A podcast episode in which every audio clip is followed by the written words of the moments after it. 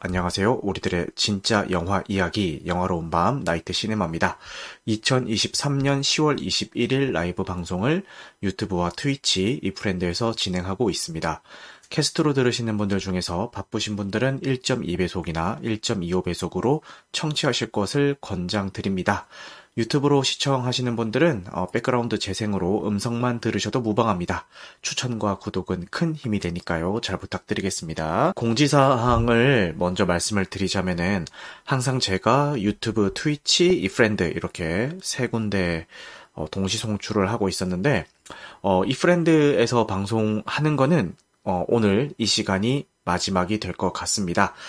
어, 이 브랜드가 그 기수제잖아요. 뭐 7기, 8기 뭐 이렇게 해가지고 뭐 7기 연장하고 뭐 이런 식으로 이제 계속 그 계약을 갱신하면서 방송하는 크리에이터들을 어, 유지시키는 방식으로 이 브랜드가 운영이 되고 있는데 어, 제가 안타깝게도 이번 연장에는 어, 실패를 했습니다. 그래서 아마 다음에 이 브랜드를 하게 된다면은 뭐 지금 7기가 끝나고 8기가 되어서야 뭐 한 번 더 도전해 볼 수 있는 뭐 도전한다고 해서 다 되는 건 아니지만 도전해 볼 수 있는 그런 기회가 생기지 않을까 싶은데 어, 어쨌든 이 브랜드는 어, 오늘 방송이 당분간은 마지막이 될 것 같습니다. 이프랜드 제가 5기부터 했으니까 3개월씩이니까 5, 6, 7, 3개월, 9개월. 거의 1년 가까이 한 것 같아요. 그죠? 음, 그래서 나름 정이 많이 들었는데, 어, 조금 시원섭섭하네요. 그죠? 그래도 이, 이프랜드라는 큰 플랫폼에서 저는 사실 크리에이터긴 하지만 유튜브나 인스타그램 팔로워가 구독자가 그렇게 많은 크리에이터는 아니에요. 저 같은 소상공인 크리에이터에게도 손을 내밀어 주고 이렇게 오랜 시간 어, 함께 해줬던 이 브랜드에게 정말 감사하다는 말씀을 드리겠습니다. 이 브랜드 통해서 진짜 좋은 분들도 많이 만나고 너무 좋았던 경험이었던 것 같아요. 어, 다음 방송 때부터는 이제 유튜브와 트위치로 인사를 드릴 예정이고, 어쨌든 뭐 그런 상황이다. 이렇게 말씀을 드리겠습니다. 파임님이 매주 방송해주시는 게 너무 감사합니다라고 하는데, 아유, 저 역시 감사합니다. 그러면은, 진짜로 메인 컨텐츠 시작해보겠습니다. 어, 먼저, 나이트 시네마 신규 컨텐츠입니다. 어, 지난주 방송했던 거, 무편집본과 편집본 둘 다 업로드를 했고요. 어, 무편집본 같은 경우는, 어, 유튜브 멤버십 혹은 팟빵에서 건당 300원에 청취가 가능하십니다. 자, 그리고 나시라고 해서 지난 방송 이후에 어떤 영화들을 봤는지 소개해드리는 시간을 가져보도록 하겠습니다. 어, 먼저 30일이라는 영화를 봤습니다. 지금 박스 오피스 1위를 자랑하고 있는 로맨틱 코미디 영화입니다. 사실 이 로맨틱 코미디라는 장르가 좀 특성상 박스 오피스 1위를 유지한다는 게 쉽지가 않은데 특히나 요즘 같은 그 혼세 상황에서 어, 이렇게 선전을 하고 있는 것 같아가지고 아, 주 어, 괜찮은 작품인 것 같습니다. 어, 감독님은 기방도령이랑 위대한 소원을 감독했었던 남대중 감독님이 메가폰을 잡으셨고요. 시놉시스는 로맨스로 시작을 했지만 스릴러가 되어버린 결혼 생활의 끝을 딱 30일 앞두고 뜻밖의 사고로 기억을 잃어버린 노정열과 홍나라의 로맨틱 코미디 영화라는 내용을 가지고 있습니다. 이 둘이 어, 정말 절, 사랑만으로 어, 결혼을 시작을 했는데 결국 왼수지간이 돼가지고 이혼을 하려던 찰나에 어, 같이 타고 있던 차량이 교통사고가 나면서 같이 기억상실증에 걸려버리고 어, 양가도 거의 뭐 원수지간이에요. 그래가지고 이 둘의 기억을 되찾게 하기 위해서는 최대한 익숙한 환경인 같이 사는 그 집에서 둘이 같이 생활을 시켜야 된다라는 미션과 같이 생활은 시키되 이 기억상실증이 걸렸으니까 서로에 대한 그 왼수 감정도 리셋이 되었을 거잖아요. 근데 이게 다시 사랑이 불타오르면 안 되니까 그거를 또 같이 살게 하면서 그걸 또 방해를 해야 되는 연애 감정이 싹 트는 거는 방해를 해야 되는 그런 상황 속에서 나오는 여러 가지 그 코미디적인 상황들, 로맨틱적인 상황들, 어, 그런 것들을 그린 영화가 되겠습니다. 남자 배우로는 강하늘 배우가 주연을 맡았고요. 어, 이 영화를 보신 분들은 공감을 하시겠지만 잘생겼는데 찌질하면서도 밉지 않은 그런 인상을 가진 배우가 흔치 않은 것 같아요. 근데 이 강하늘 배우가 바로 어, 그런 모든 조건을 충족하는 배우인 것 같습니다. 어, 강하늘 배우는 그 코미디 영화에도 꽤 많이 나왔었는데요. 영화 스물이나 뭐 청년 경찰 이런 작품들이 또 나왔었죠. 근데 제가 공교롭게도 이런 작품들을 못 봤고 저는 뭐 동백꽃 필 무렵에서 꽤 어, 인상 깊게 봤던 배우이긴 합니다. 그리고 이런 작품에서 보여주는 모습보다도 개인적으로도 굉장히 바른 생활과 어떤 미담 제조기라는 별명을 가지고 있을 정도로 인성이 좋은 배우로 많이 어, 정평이 나 있죠. 어, 그래서 어, 제대로 된 코미디 연기는 저는 이 30일에서 처음 접했는데 표정 연기라든가 되게 오바스러운 그러니까 코미디를 위해서 오바스러운 리액션 같은 것들을 전혀 이질감 없이 자연스럽게 잘 어, 소화를 하더라고요. 그 게다가 그냥 코미디 연기 잘한다 이거를 뛰어넘어 가지고 솔직히 얘기하면 31이라는 이 작품 전체를 이 강하늘 배우가 멱살 잡고 끌어간다라는 느낌이 들 정도로 존재감이 꽤 큰 배우로 성장을 했더라고요. 그래서 야 정말 좋은 배우다라는 거를 이 영화를 보면서 느꼈습니다. 왜냐면은 제가 이 전에 봤었던 강하늘 배우의 코믹 연기가 그 해적이라는 작품에서 봤는데 사실 그 해적이라는 작품은 작품 자체가 그렇게 막 그 인상 깊은 작품이 아니다 보니까 이 강하늘 배우가 연기하는 그 코미디 연기도 그리 인상 깊게 남지 않았던 것 같아요. 그런데 이 30일에서는 확실하게 좀 인상을 남겼던 것 같다라는 생각을 해봅니다. 어, 터지는 개그의 상당 요소가 강하늘 배우의 몫으로 어, 지어져 있는 것 같아요. 어, 또 여자 주인공으로는 정소민 배우가 나옵니다. 정소민 배우 같은 경우는 사실은 영화보다는 드라마에서 좀 더 인상 깊은 모습을 많이 보여줬던 배우이고요. 아버지가 이상해라는 드라마를 통해서 저는 처음 어, 접했는데 그 작품에서 굉장히 호감이기도 했고 실제로 그 아버지가 이상해라는 그 드라마의 촬영지가 저희 집 인근이었어요. 그래가지고 이렇게 오며 가며 그 스탭들이 현장 통제를 막 하고 있어요. 그래서 가까이서 막 보거나 그러지 못했지만 먼 발치에서 몇 번 봤는데 야, 그렇게 먼 발치에서 보는데도, 보는데도 얼굴이 정말 조망만하다라는 생각이 들더라고요. 저 얼굴 크기에 어떻게 눈, 코, 입이 다 달려있지 싶을 정도로 진짜 오밀조밀하고 얼굴이 작습니다. 실제로 이 30일이라는 영화에서도 막 자기 전에 얼굴에 팩하고 막 이런 장면들이 나오는데 야, 저게 영화라서 나오는 장면이 아니라 실제로도 저렇게 관리를 하지 않을까? 아니면 그 이상의 뭔가 뭐 시술이든 뭐든 간에 엄청 관리를 하지 않을까 싶을 정도로 얼굴이 진짜 조망만 하더라고요. 그래서 야, 정말 어, 대단한 배우다라는 생각이 들었고 예쁘고 매력 있는 배우인데 그런 배우들이 있어요. 그냥 예쁜 배우라고 생각되는 배우가 있고 예쁜데 개성까지 있는 배우라고 생각되는 배우가 있거든요. 그런데 이 정소민 배우 같은 경우는 예쁜데 개성까지 있는 배우라는 생각이 듭니다. 그 모든 걸 다 갖춘 그런 배우인 것 같습니다. 그런데 보통 드라마에서 이런 가냘픈, 가녀린 어, 그런 역할들을 좀 해온 거를 깨고 싶었는지 늑대 사냥이라는 영화에서 여형사 역할로 나오고 이 늑대 사냥이라는 작품 자체도 굉장히 하드코어잖아요. 근데 이 작품 안에 안 에서 여형사 역할로 나와가지고 거의 극의 초반부터 후반까지 좀 극을 이끌어 가주는 그런 역할을 맡았는데 그런 이미지 변신을 시도하나 싶었는데 어, 개인적으로는 솔직히 좀 안 어울리긴 했어요. 그 여전사에 대한 이미지가 좀 있어야 되는데 사실 이 정소민 배우가 많이 왜소하잖아요. 정말 말랐어요. 이 30일이라는 영화에서도 그 슬림만 걸치고 있는 씬들이 몇 번 나오거든요. 그 몸매가 드러나는 좀 잠옷바람인데 진짜 뼈밖에 없어요. 카메라로 찍혀서 송출되는 모습은 실제보다 좀 더 쪄 보이거든요. 좀 더 쪄 보인 그 모습이 그 뼈만 앙상한 그 모습이라면은 실제로는 훨씬 더 말랐을 거잖아요. 그런데 그런 모습의 여배우가 그런 거친 영화에서 여형사 배역을 맡았다고 하니까 오 히려 좀 안 어울리는 느낌이 있어가지고 이미지 변신은 좀 실패하지 않았나라는 생각을 하고 있었는데 이 30일이라는 영화에서는 드디어 자기한테 꼭 맞는 옷을 어, 입은 그런 느낌으로 자연스럽게 연기를 잘 해준 것 같습니다. 그 강하늘 배우와의 그 극중 티키타카가 굉장히 좋아요. 정말 그 밉지만 않게. 물론 이 극중에 나오는 강하늘 배우가 연기한 캐릭터, 정소민 배우가 연기한 캐릭터 모두가 그 호감이 갈 만한 모습과 되게 비호감이 갈 만한 모습을 동시에 가지고 있는 캐릭터인데 그래도 이 둘이 좀 티키타카가 잘 맞으면서 연기를 해준 덕분에 마냥 밉지만은 않게 그 캐릭터들이 잘 그려진 것. 같아서 연기를 굉장히 잘 해준 것 같습니다.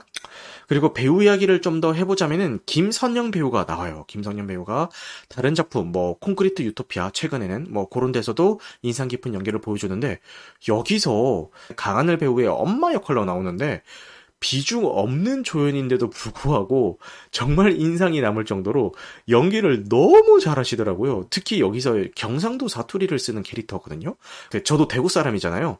대구 사람인 제가 들어도 야, 전 네이티브다 싶을 정도로 너무 자연스러운 경상도 사투리를 구사를 하면서 능청스러운 연기를 해줘가지고 야, 진짜 그 많지 않은 그 짧은 분량 안에서도 강렬한 인상을 남겨주는 그런 배우였습니다.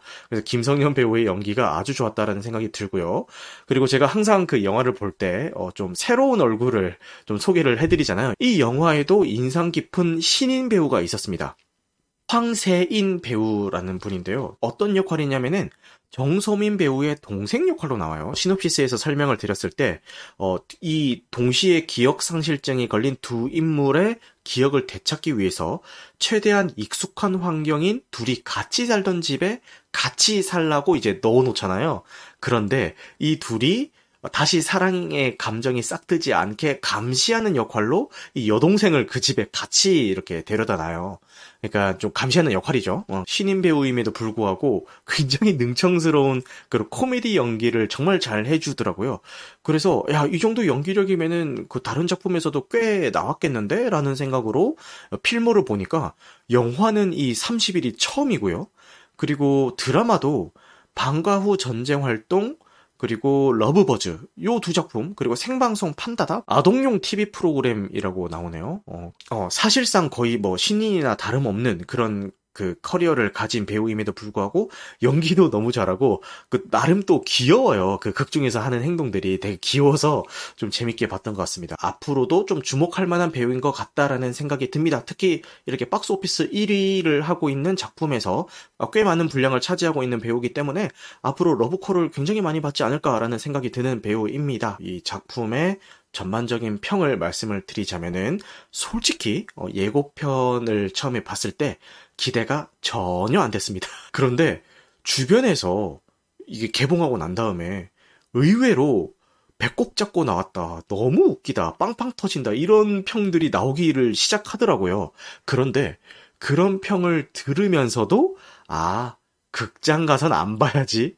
보더라도 OTT로 봐야지라는 생각 정도가 있었어요.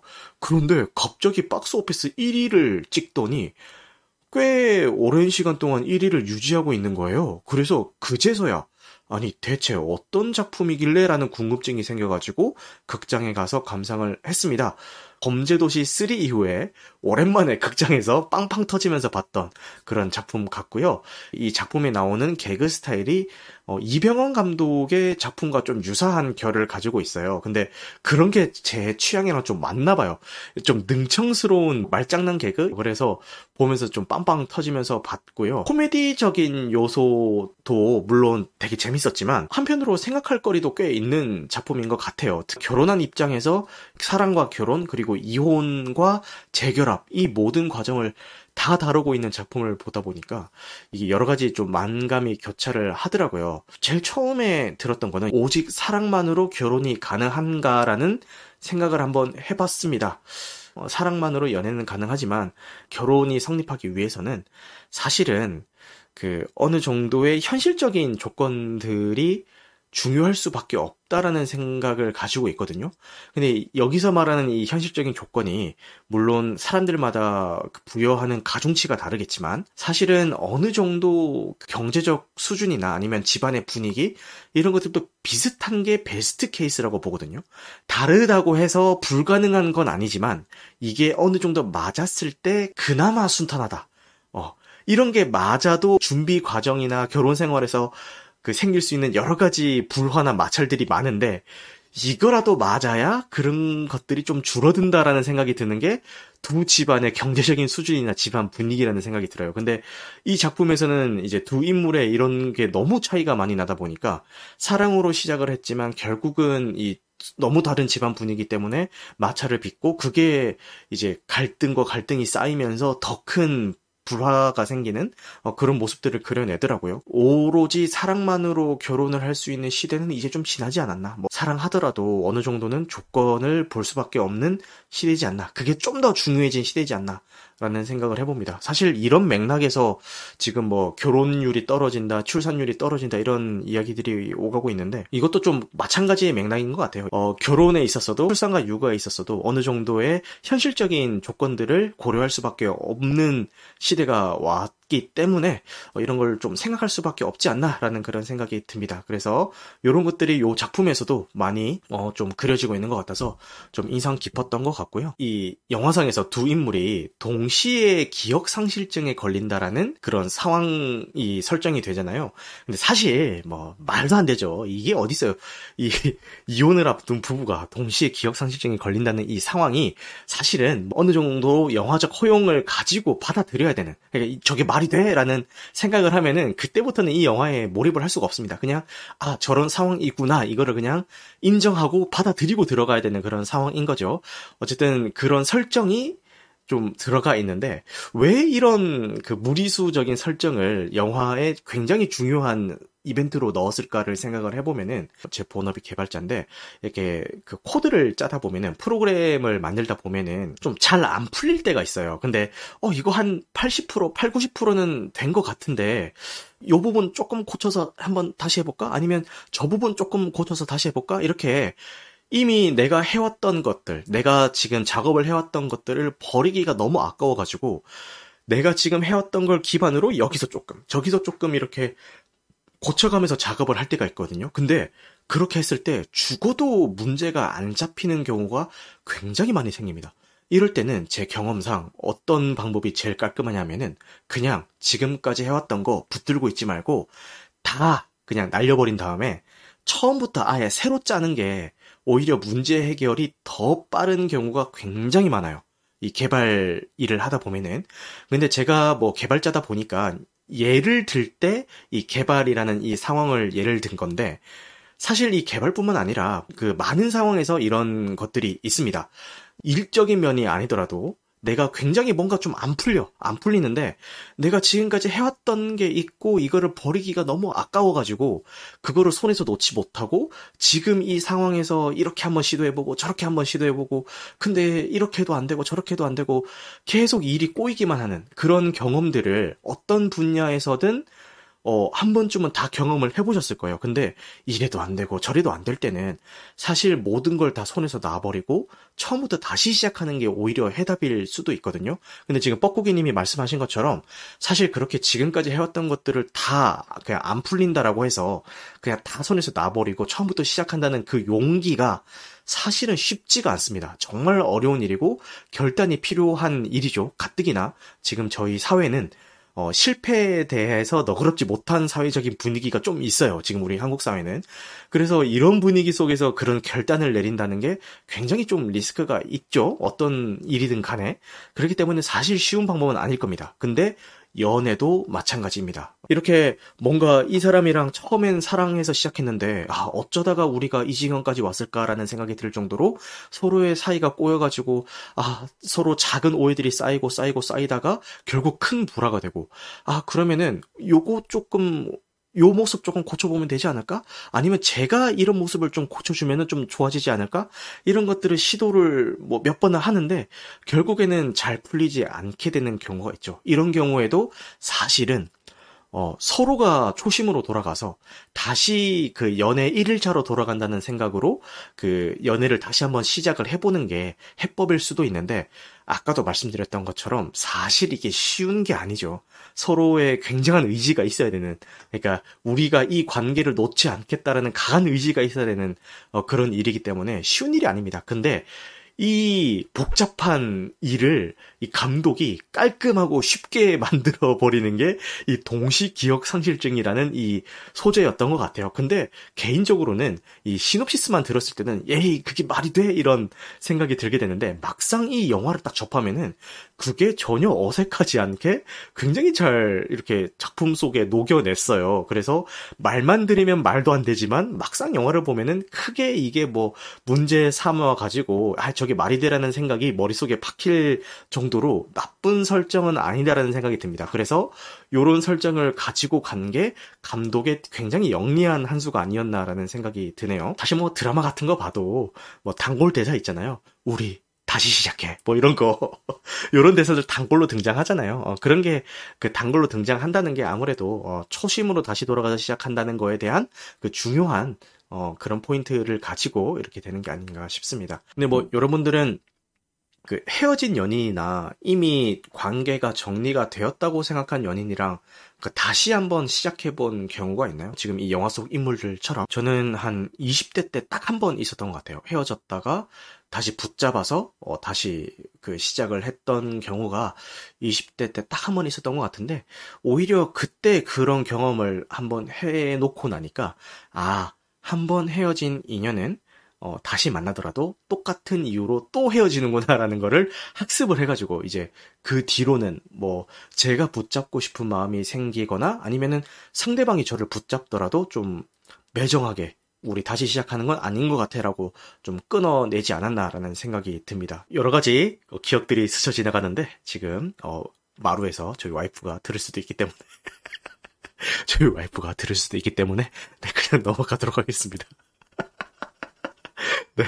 어, 다시 영화 이야기로 좀 돌아와 보자면은 뭐 이 영화 저 같은 생각을 하고 있는 분들이 많으실 것 같아요. 이게 뭐 재밌는 것도 알겠고 지금 박스 오피스 1인 것도 알겠는데 굳이 이거를 극장에서 봐야 돼요? 나중에 OTT로 나오면 그냥 봐도 되는 거 아니에요? 뭐 이런 이야기들을 많이 하실 것 같은데 저도 비슷한 생각이었지만 막상 보고 와서의 제 느낌은 이런 영화일수록 극장에서 보는 게 좀 좋지 않을까라는 생각이 들고요. 단 조건이 있습니다.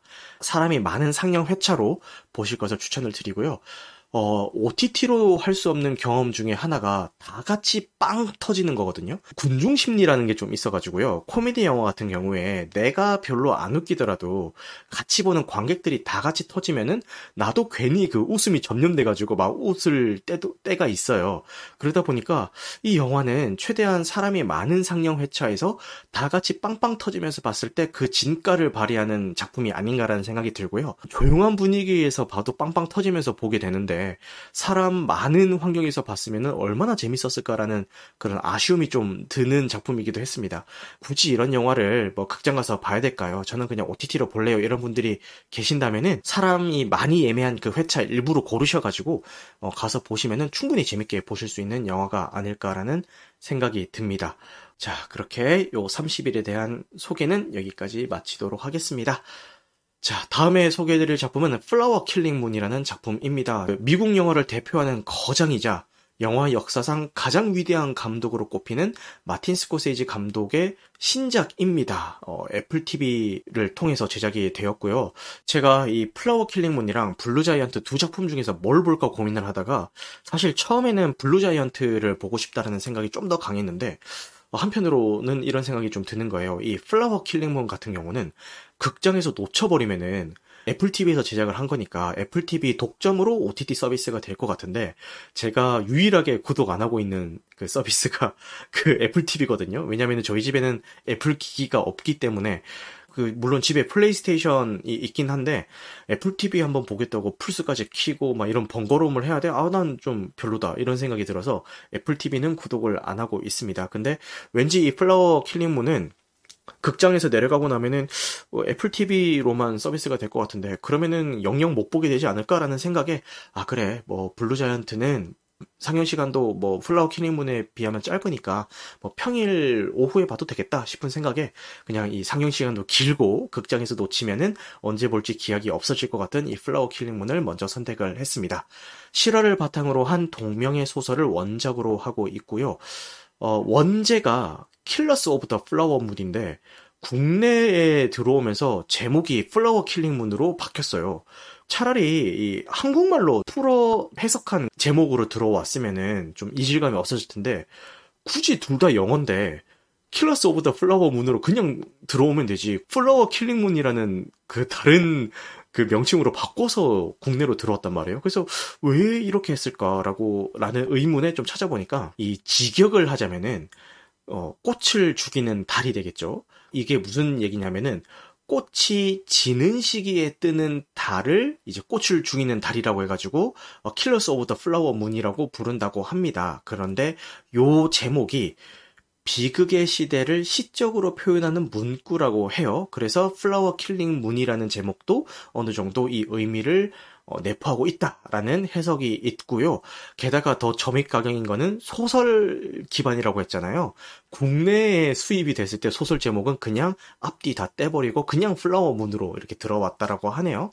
그래서 아니 그냥 킬러스 오브 더 플라워 문이라고 하면은 좀 더 이해도 쉬울 것 같고 그 문장 자체도 좀 더 있어 보이는데 이거를 굳이 왜 바꿨는지는 이 설명을 들어도 뭔가 좀 의아하긴 합니다. 명, 명확하게 이렇게 딱 아 그래서 그랬구나라는 그게 납득이 안 되긴 합니다. 그죠? 음, 그래서 어쨌든 이렇게 들어왔습니다. 감독은 아까도 설명드렸던 어, 마틴 스코세이지 감독이고요. 42년생 무려 80세 노장 감독입니다. 가장 개인적인 것이 가장 창의적인 것이다라는 명언을 남기기도 했고요. 아까도 설명드렸던 것처럼 미국 영화를 대표하는 거장이자 영화 역사상 가장 위대한 감독으로 꼽히는 분이죠. 어, 근데 공교롭게도 저는 이분의 작품을 아이리시맨 한 편밖에 못 봤습니다. 넷플릭스를 통해서 공개가 되었던 작품이죠. 근데 제가 봤었던 이 아이리시맨이랑 오늘 소개해드릴 플라워 킬링 문이라는 두 작품이 내용은 전혀 다르지만 뭔가 분위기는 조금 비슷한 결을 가지고 있기는 해요. 평범한 청년이 점점 범죄에 발을 들이게 되는 과정을 그렸다는 것도 좀 비슷하고요. 그리고 영화상에 등장하는 대부 같은 사람이 한 명 있다.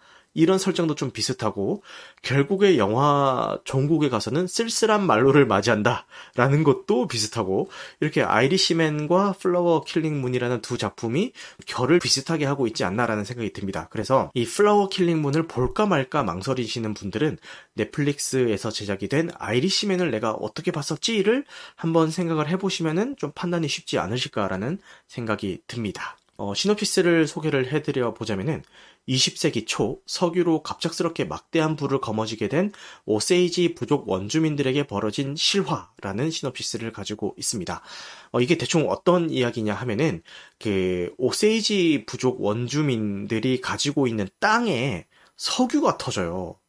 그래서 이 오세이지 부족 원주민들이 어마어마한 부자가 됩니다. 그래서 그 석유 돈 냄새를 막 맡고 백인들이 그 마을로 유입이 되게 되고 백인들이랑 뭐 같이 섞여 살기도 하고 서로 막 그 부대끼면서 삽니다. 뭐 결혼도 하고 뭐 협업도 하고 뭐 그 안에서 또 백인과 원주민들이 섞인 새로운 사회가 만들어지게 되는 거죠.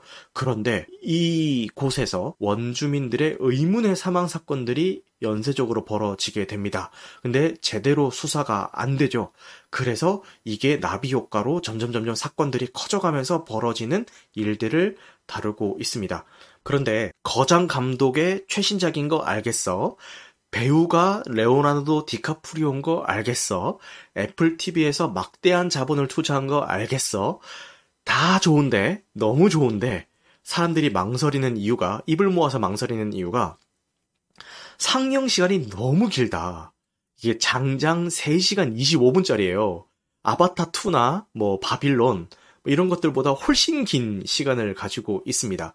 그래서 사람들이 어 나 저거 극장에 가만히 앉아가지고 3시간 25분 동안 못 볼 것 같아. 내 방광을 못 믿겠어. 막 이러면서 엄청 걱정을 하시는 분들이 많아요. 근데 저 같은 경우는 영화를 보기 전에 일단 샤워를 하고 갔습니다. 당연히 입장 전에 화장실도 한번 들렸겠죠. 그 상태로 갔는데도 뭐 3시간 25분 동안 집중력을 흐트리지 않고 재밌게 봤던 것 같고요.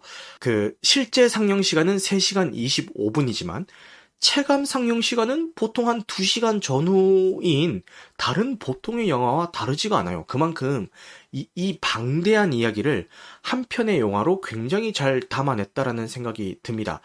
그리고 제가 아까 뭐 20세기 초에 뭐 석유로 부자가 된 어, 떤 원주민들 사이에서 일어나는 실화를 다루고 있다라고 하니까 아 그러면은 뭐 당시 시대적 배경이라든지 이런 실화에 대한 사전 지식이 좀 있어야 되나요? 이런 이야기를 하시는 분들이 계신데 그런 배경 사전 지식이 없어도 충분히 보실 수가 있는 작품이고요. 이 긴 러닝 타임 동안에 그런 것들을 아주 잘 설명을 해줍니다. 친절하게, 굉장히 친절하게 잘 설명을 해줍니다. 그래서 당시 시대적인 배경이나 그 사건에 대한 사전 지식이 없어도 무리 없이 볼 수가 있다. 그리고 이야기를 술술술술 잘 풀어내기 때문에 3시간 25분이라는 긴 러닝 타임이 체감되기에는 그렇게 막 압박스럽게 다가오진 않는다. 이렇게 말씀을 드리겠습니다. 이게 아무래도 역사적인 그 시대적 배경을 가지고 있고 사회적인 그 분위기랑 개인사 같은 것들을 동시에 다루는 작품이기도 하고요. 등장인물도 굉장히 많고 일어나는 사건들도 많습니다. 연출을 조금만 잘못해버려도 이야기가 되게 구구절절해지고 장황해질 수가 있어요. 근데 이거를 이 한 편의 영화로 깔끔하게 담아냈다는 것만으로도 괜히 거장이 아니구나라는 생각이 들었습니다. 이거를 다 보고 나오면서 좀 들었던 생각은 한편으로는 아, 차라리 이 똑같은 소재를 가지고 한 편의 영화가 아니라 시리즈물로 좀 풀어냈으면 어땠을까라는 아쉬움은 좀 남기는 하더라고요.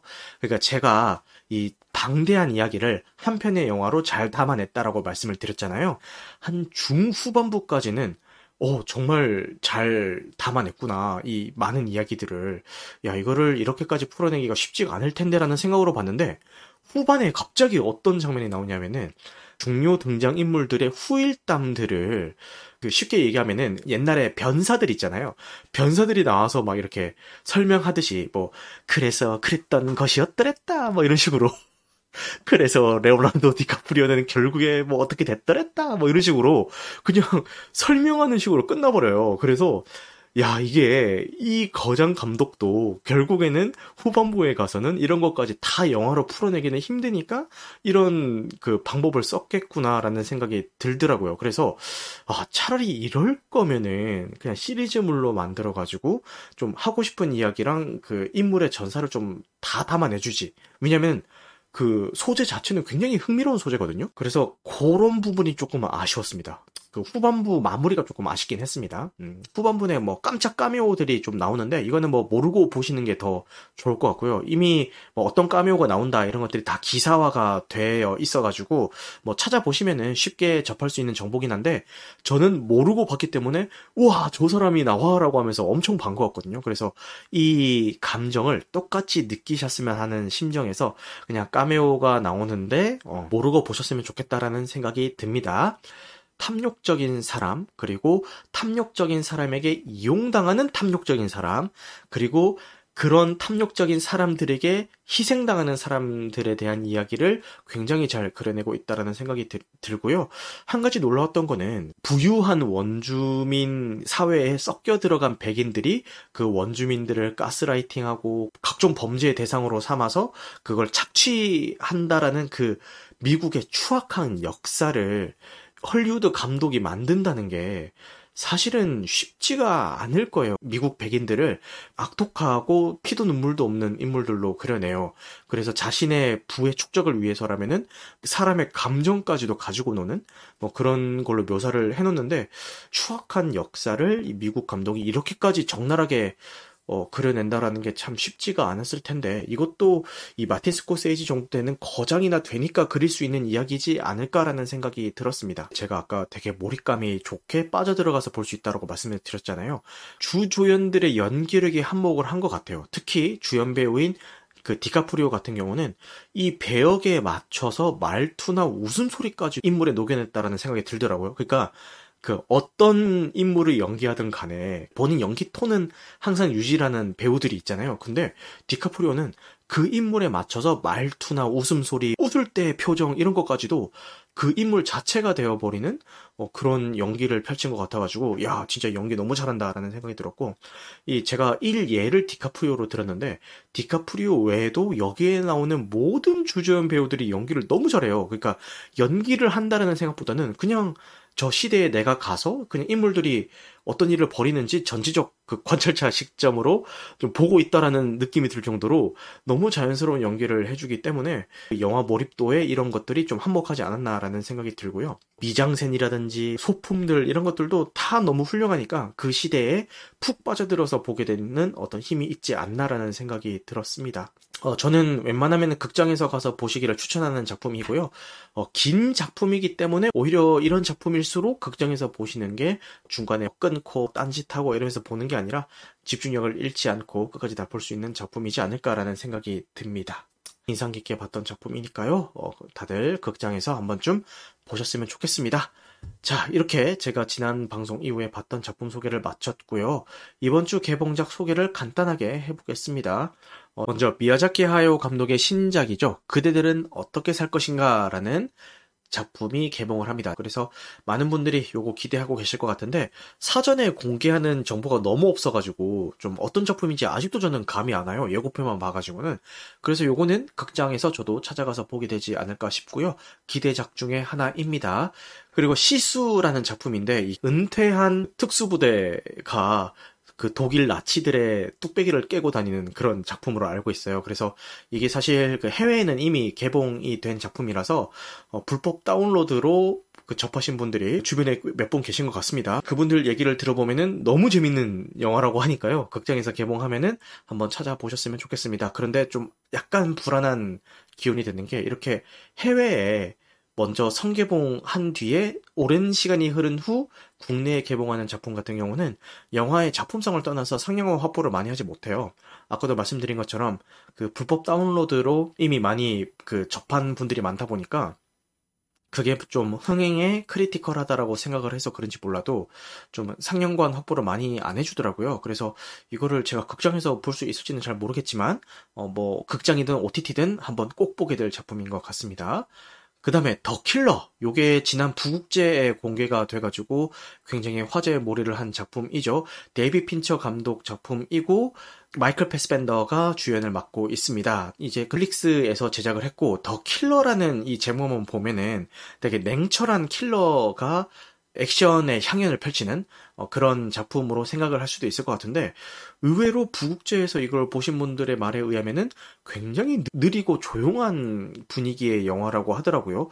그럼에도 불구하고 부국제에서 호평을 받은 작품이기 때문에 요 더 킬러라는 작품도 극장에서 봤으면 좋겠는데 다들 그 앞선 사례를 통해서 아실 겁니다. 넷플릭스에서 제작한 영화 같은 경우는 극장에 짧게 뭐 한 일주일 뭐 이렇게 짧게 걸어놓고 바로 넷플릭스 행을 하죠. 근데 이 더킬러도 마찬가지입니다. 10월에 개봉하고 11월에 바로 넷플릭스 공개를 하는 걸로 봐서는 극장에서 그렇게 오래 걸어놓을 것 같지는 않아요. 그죠? 그래서 뭐 극장이든 넷플릭스든 보시면 좋을 것 같습니다. 그리고 이번 주 OTT 공개작을 소개를 해드리겠습니다. 10월 26일 날 넷플릭스의 슈퍼마리오 브라더스가 공개가 됩니다. 게임 원작으로 한 영화 중에서 각종 기록들을 갈아치울 만큼 흥행을 했던 작품이죠. 그래서 아직 못 보신 분들이 있다면은 요 그 넷플릭스를 통해서 보시면 좋을 것 같습니다. 그리고 많은 분들이 지금 손꼽아 기다리고 있는 플루토가 드디어 10월 26일 날 넷플릭스를 통해서 공개가 됩니다. 넷플릭스에서 막대한 제작비를 들여가지고 만든 작품으로 알고 있습니다. 그래서 요거 저도 너무 기대하고 있는 작품이니까요. 10월 26일 날 공개되면 보시면 좋을 것 같습니다. 그 다음에 리들리 스콧 감독의 신작이죠. 어, 나폴레옹의 티저 예고편이 공개가 됐습니다. 이것도 제가 알기로 애플 TV에서 제작을 한 걸로 알고 있고, 이것도 아마 극장에 짧게 걸었다가 애플 TV 독점으로 풀지 않을까 싶은데, 어, 극장 개봉을 손꼽아 기다려 보도록 하겠습니다. 그리고 지금 소개드린 이 나폴레옹의 주연도 호아킨 피닉스인데, 이 호아킨 피닉스 주연의 조커가 11월 1일 날 재개봉을 앞두고 있고요. 이 조커 재개봉이 끝나고 다음 타자가 그 다크나이트라고 하니까요. 한번 기대를 해보시면 좋을 것 같습니다. 그래요. 그리고 사실 이때 준비한 건 아닌데 지금 그모 배우의 마약 이슈가 터졌죠. 내사 중이다라고 하면서 마약 이슈가 터졌는데 배우의 마약 이슈가 터지면서 개봉을 앞두고 있던 이 배우가 출연했던 작품이 이제 개봉이 잠정 연기되었다. 뭐 이런 기사가 나오고 있는 것 같은데 어, 그런 얘기를 나눴었어요. 배우 이슈가 있다고 해서 영화 개봉을 미루는 게 과연 옳은 일인가? 이게 맞는가? 그 배우뿐만 아니라 제작사, 스태프, 많은 분들의 공이 들어간 결과물이 그 영화라는 한 작품인데 배우 한 명의 이슈 때문에 이거를 다 연기를 시켜버리는 게 과연 옳은 일인가. 뭐 이런 이야기들이 좀 있는 것 같아요. 저는 그렇게 생각을 합니다. 오히려 이 배우 개인의 영역이 아니라 많은 분들의 공이 들어간 작품이 영화이기 때문에 이 배우 이슈가 터졌을 때 오히려 그렇기 때문에 개봉을 연기를 하는 거라는 생각이 들어요. 배우 이슈가 어느 정도 잠잠해졌을 때 개봉을 하는 것도 사실 영화 흥행을 위한 전략이라는 생각이 들거든요.